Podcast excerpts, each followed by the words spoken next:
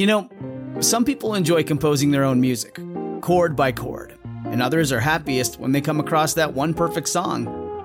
Work is not a lot different than that. Whether you prefer building your own workflow or using a pre made template, with Monday.com, you and the team can work in a way that's comfortable for everyone. Tap the banner to go to Monday.com and build your own amazing workflow or find an awesome template. No judgment. Election College episode 286 Charles Dawes.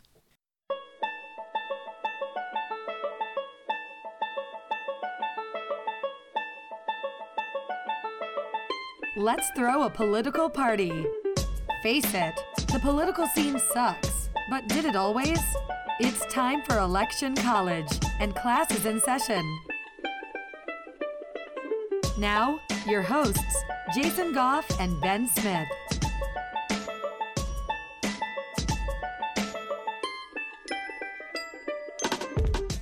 Hey, Ben.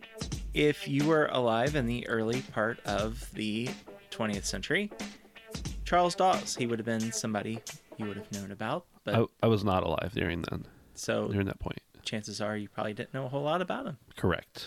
Well, let me tell you about Enlighten me. you know, he was the vice president during the Coolidge administration, but uh, we're going to go way back a little bit of history about our buddy Charles Dawes. It might be disrespectful to call him Chuck. You think? Well, I mean, if we called him Chuck like to his face, that might have been disrespectful. But like he's not around anymore. Is that still? M- maybe. Unless he'd like to go by Chuck. Okay. by all means. Well, we could ask him sometime. Okay. Well, young Charles was born in Marietta, Ohio in August of 1865. And he is the son, or was the son, or he is. I think it's ongoing. You can say that, yeah. Of the Civil War general Rufus Dawes. And he and his wife, Rufus and Mary, uh, had their baby boy, Chucky. No, No, not Chucky. Definitely not Chucky. definitely not Chuck, Chucky. maybe. But Chuck Charles in, in 1865. So, yeah, his dad led the uh, 6th Wisconsin Regiment of the Iron Brigade. So now you know, a little Civil War history there. Uh, and his uh, ancestry on the Dawes side, I mean, it goes way back to like the Puritans. yeah. He had a couple brothers, and his family, including his brothers, were all either politicians or prominent businessmen. Yeah, so Dawes gets married to Caro Blymyer on January 24th, 1889. Uh, they have a couple kids. We'll uh, we'll get into that, but um, he did go to Marietta College in 1884, so just before he had gotten married, and then he went to the Cincinnati Law School in 1886. Of course, you know he's got to have a law degree, Jason. I mean, that's just what you do in this time. If you want to be the president or vice president, you you go. You're a lawyer. Yeah, and uh, you know, if you're a lawyer, you need business, and not a whole lot was happening in Marietta, Ohio at the time. So he decides to go west, young man, and uh, he moves to Lincoln, Nebraska, where he's admitted to the bar. Uh, he's there uh, from 1887 to 1894, and get this, uh, Lieutenant John Pershing. Uh, when he was uh, appointed as a military instructor at the University of Nebraska, go Horn Cus- Corn Huskers. Horned Huskers. Man, sorry for anybody in Nebraska. Um, he and Pershing meet. Dawes and Pershing, Pershing and Dawes, they Uh-huh. meet, and they form a friendship that uh, lasts a lifetime. He also befriends William Jennings Bryan, Yeah. who's a Democrat, obviously very outspoken. Uh, even though they were different politically, uh, you know, they were buddies. Especially on the uh, the Free Silver Act and and the policies. Can you imagine now having? I mean, there probably are things that trivial, but it just seems now, like looking back at the the free silver and the, the gold conversation, it's like, didn't you guys have bigger things to worry about? Yeah. Can imagine what it's going to be like 100 years from now. Well, yeah, I guess so. so during the Panic of 1893, Dawes picks up from Lincoln, moves to Chicago, uh, and there he gets some ownership stakes in uh, some gas plants. Uh, he becomes the president of a gaslight company uh, and then the Gaslight and Coke Company in Evanston, Illinois, as well as the uh, the, the prior one in La Crosse, Wisconsin. Uh, so quite the the mogul, uh, maybe not a mogul quite, but definitely had some interest in business, some interest in law, etc. Something really interesting, and we don't get that much of a glimpse into like the personal hobbies and stuff of a lot of presidents during this era, or I guess you know vice presidents during this era either. Uh, actually, vice presidents during any era, for that matter. Yeah, really. Unless it's like they like to kill people in duels. We we've learned about that, but yeah, or then they die in office, which is really sad. yeah, exactly.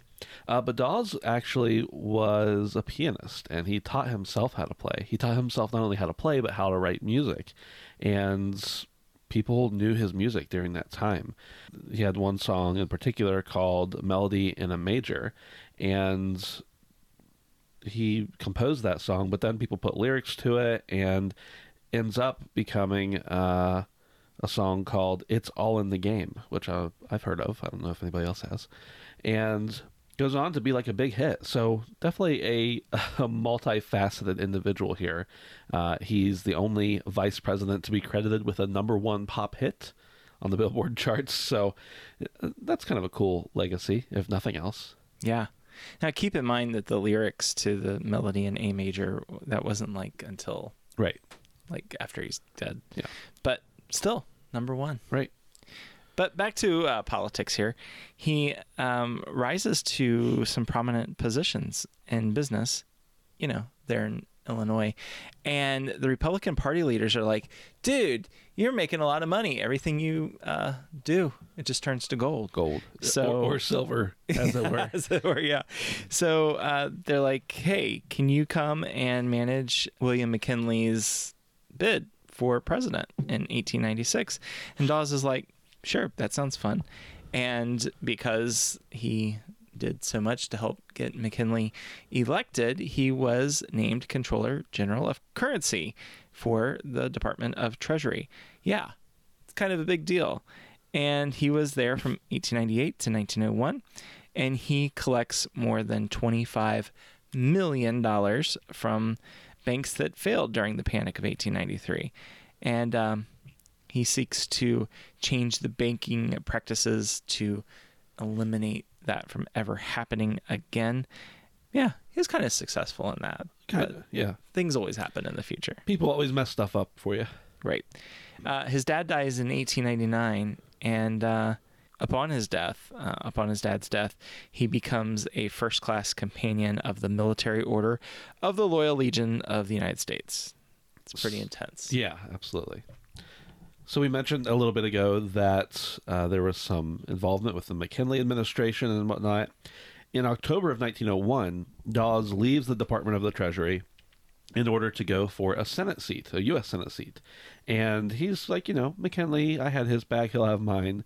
Uh, well, I'll probably win. Well, McKinley unfortunately gets assassinated, and Teddy Roosevelt is not a big fan of Dawes. Well, it's not that he's not a big fan of Dawes. He's more a fan of his opponent in the race. Yeah, I've heard that rationale before. I'm just a bigger fan of the other guy. Yeah, I've heard that too. Yeah.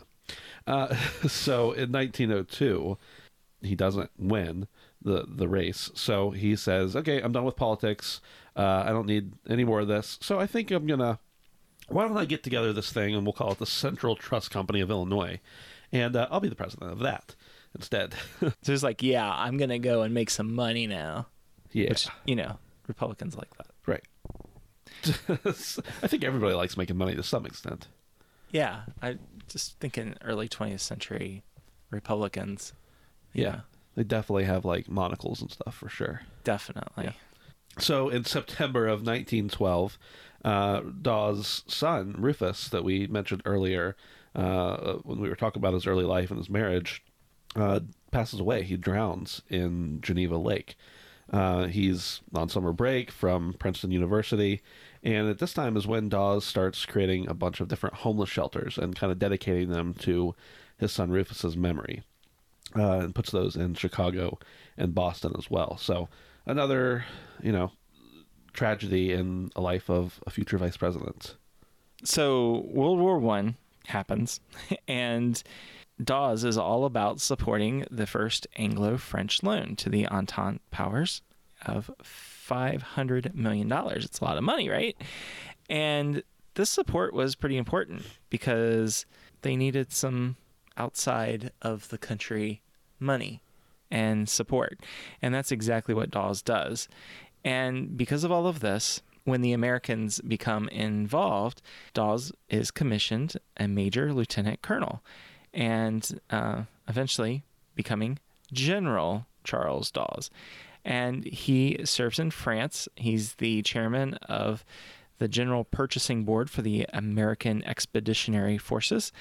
And he is all about handling all kinds of financial affairs um, there in, in Europe.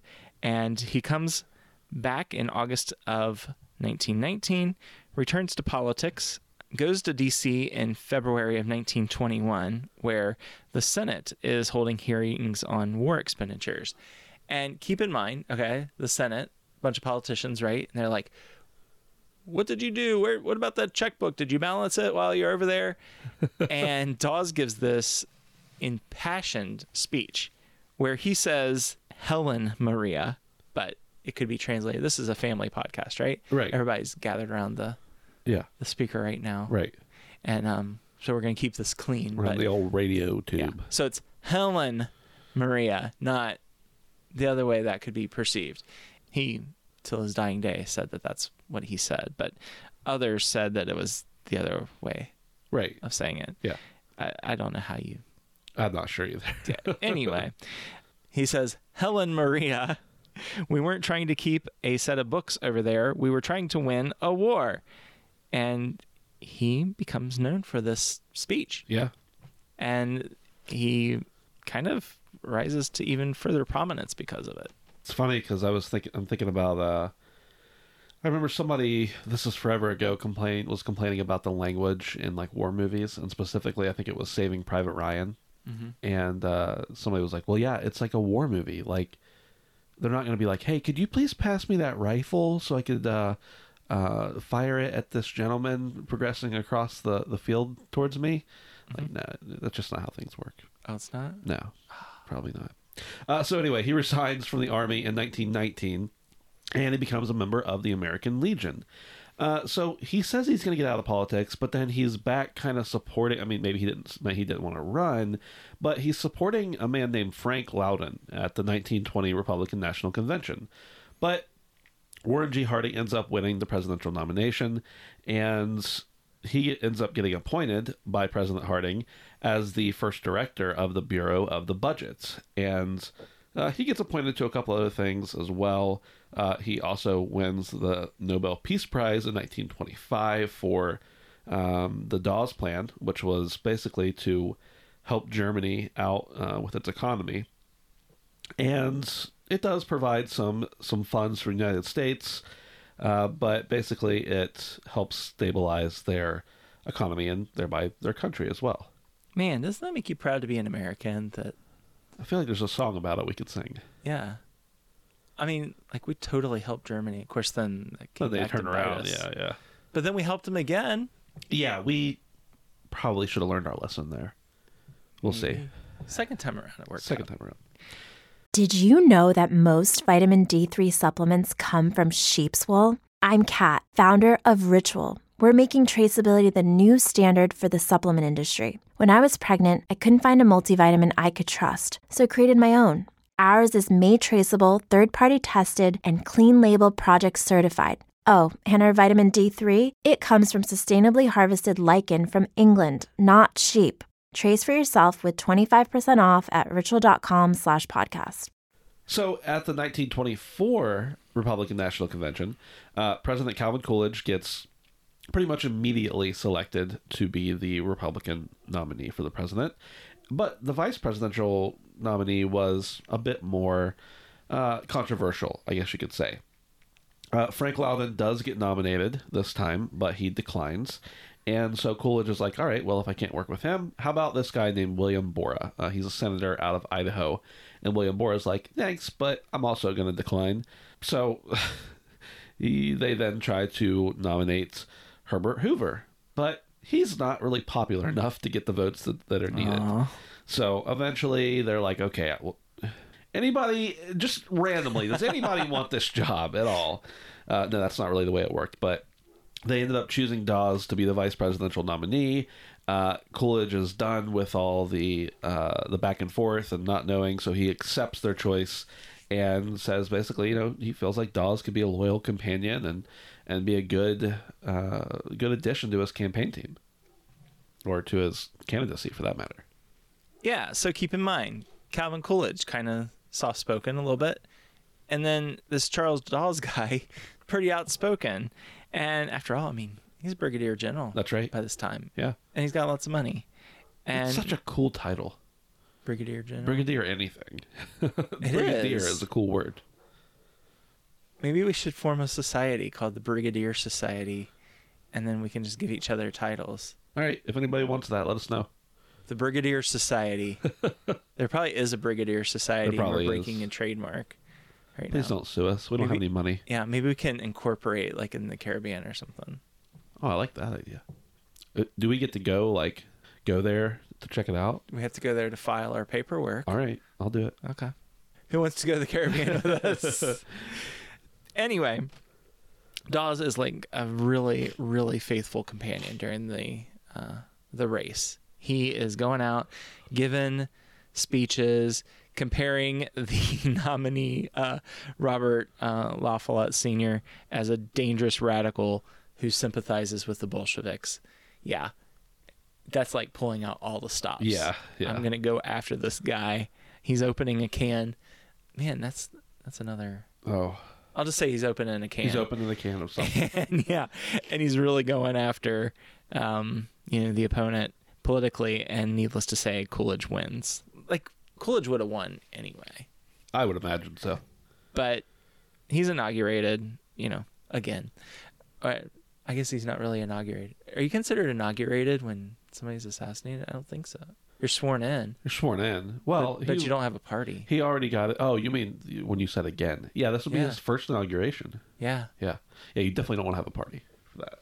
Definitely not. So unless you don't like Harding, Well, that's possible. yeah, what a jerk. At, at the end, I mean, to his family too. Right. Every time I think about that, he's like the Aaron Burr of Oh, 20th century. Terrible. even, that's that's almost insulting.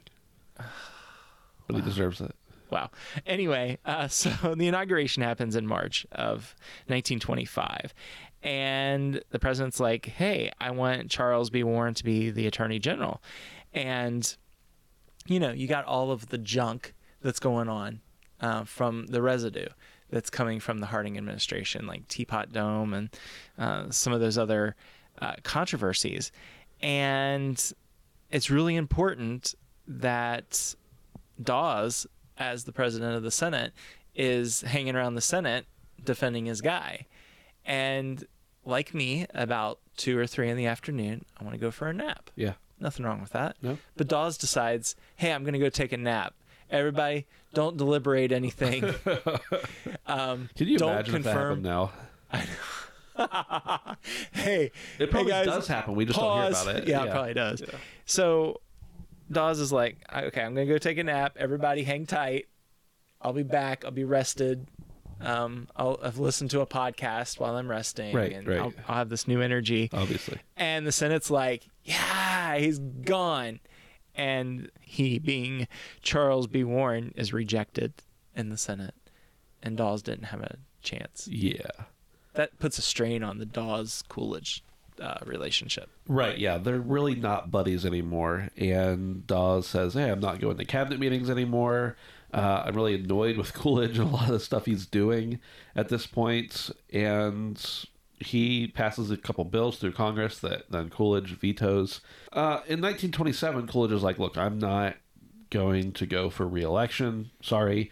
Dawes once again uh, is in favor of Frank Lowden at the Republican National Convention, but they choose Herbert Hoover this time. Uh, people are talking maybe Dawes is going to be Hoover's running mate. We'll see. Uh, but Coolidge says he would consider it an affront if they were to renominate Dawes for vice president. So yeah, he isn't selected at that point. Yeah, so dejected and disheartened. I don't know if he's dejected or disheartened. He's probably ready to be gone. Right. Because he was kind of tired of the Senate. Right. Wasn't too big of a fan uh, there of, you know, presiding and doing all that stuff. Right.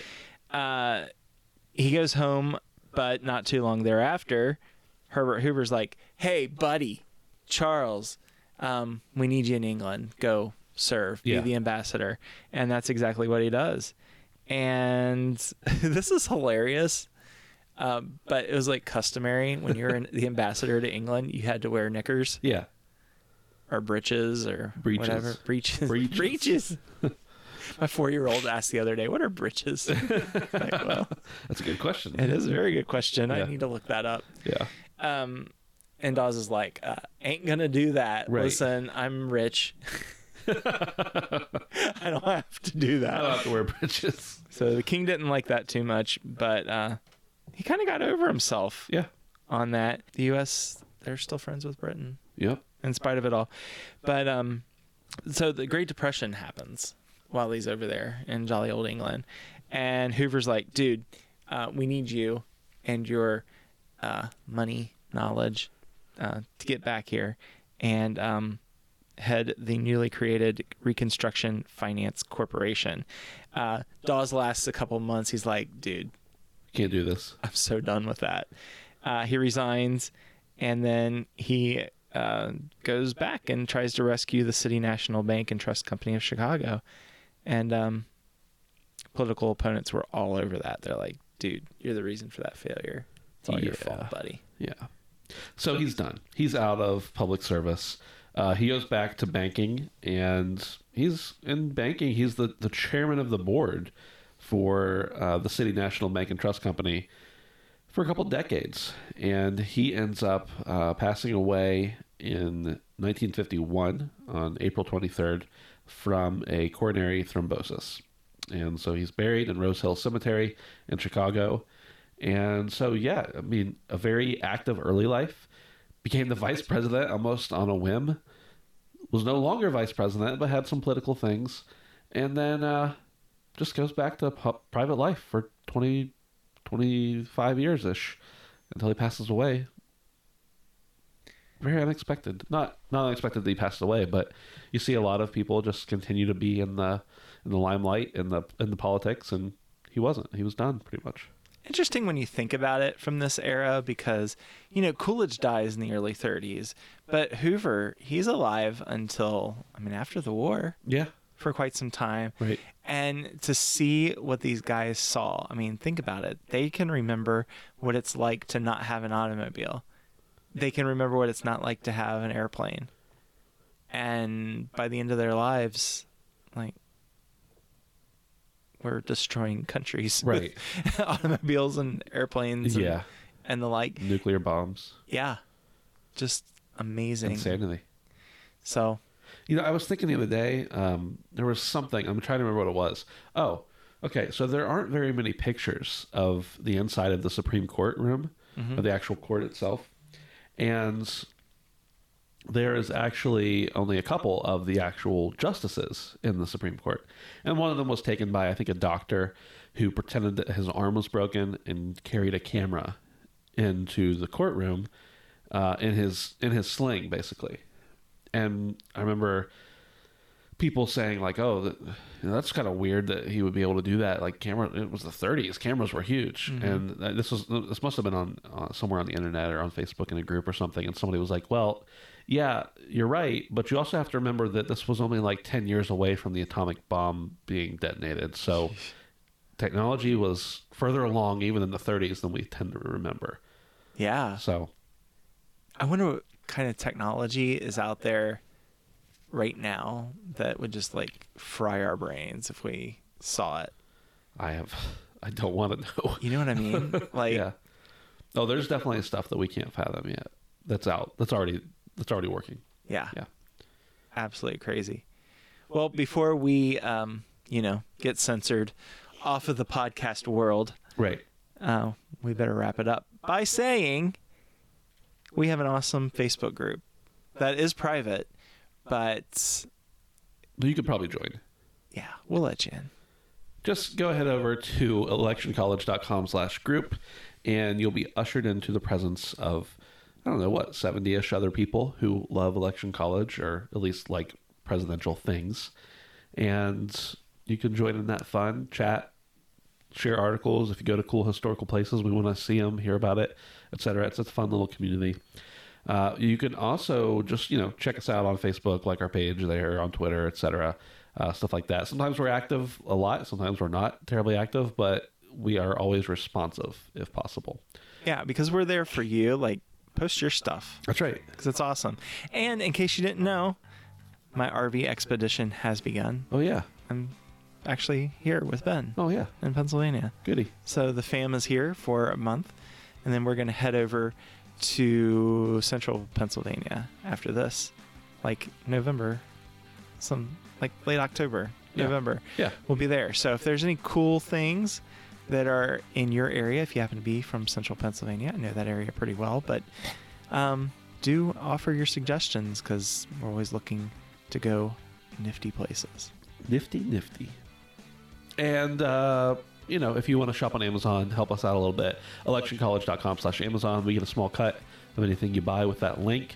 Other than that thanks so much for listening. Yeah, we'll see you next week.